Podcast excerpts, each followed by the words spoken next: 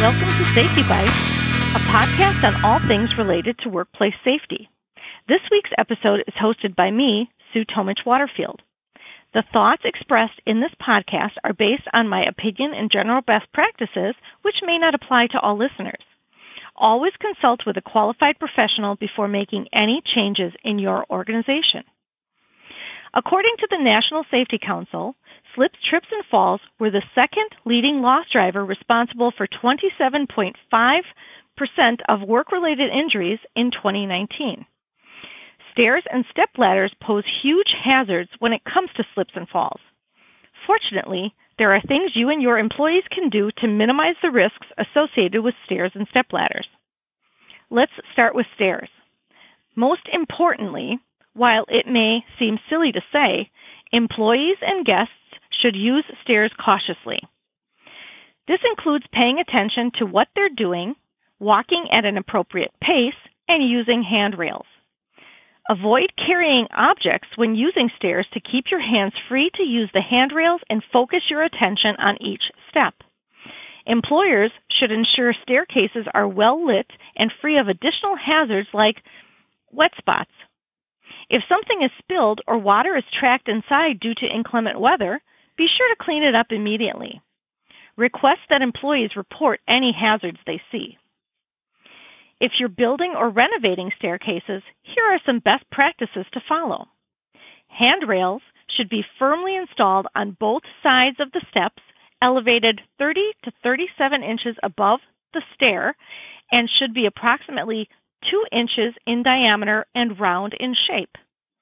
They should also begin before the first descent or ascent begins and be continuous on landing areas.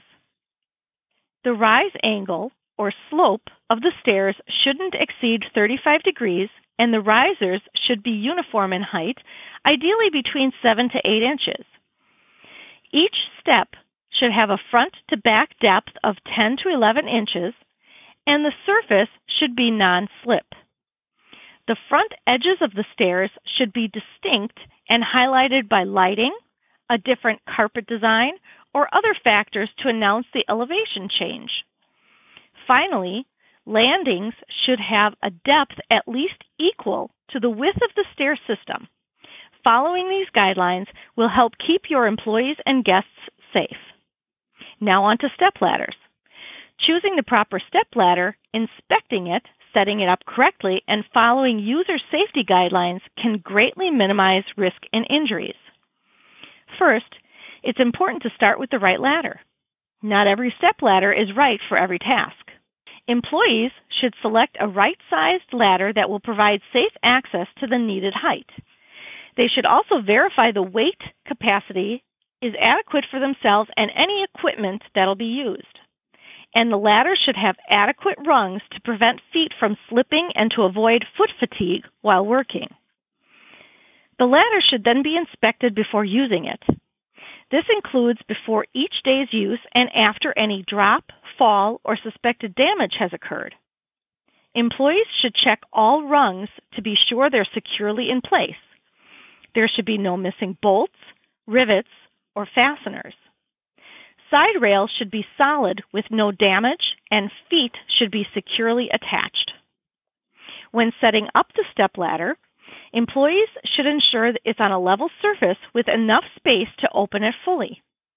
The safety feet should be flat on the ground or floor, and the spreader braces should be completely locked.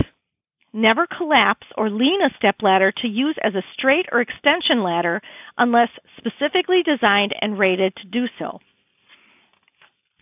Now that the step ladder has been inspected and set up correctly, employees may use the ladder. To ensure optimal safety, here are some tips to follow. Center your body on the ladder. Climb facing the ladder, moving one step at a time and firmly setting one foot before moving the other. Whenever possible, maintain three points of contact and have someone else hand you your tools or equipment after you've climbed the ladder. Don't exceed the maximum load capacity or duty rating of the ladder. Don't permit more than one person on a single sided step ladder. Don't stand above the second step from the top of the step ladder. Don't use excessive force to pull or push materials as this could result in losing your balance. And finally, don't overreach, lean to one side, or try to move the ladder while working on it. Climb down and reposition the ladder to keep your work directly in front of you. While there is inherent risk with stairs and step ladders, following the steps discussed in this podcast can significantly reduce accidents and injuries. I hope you've learned something from this podcast and will join us again next time. Until then, please make time each day to create a safer workplace. Remember, what you do for safety today may prevent an injury tomorrow.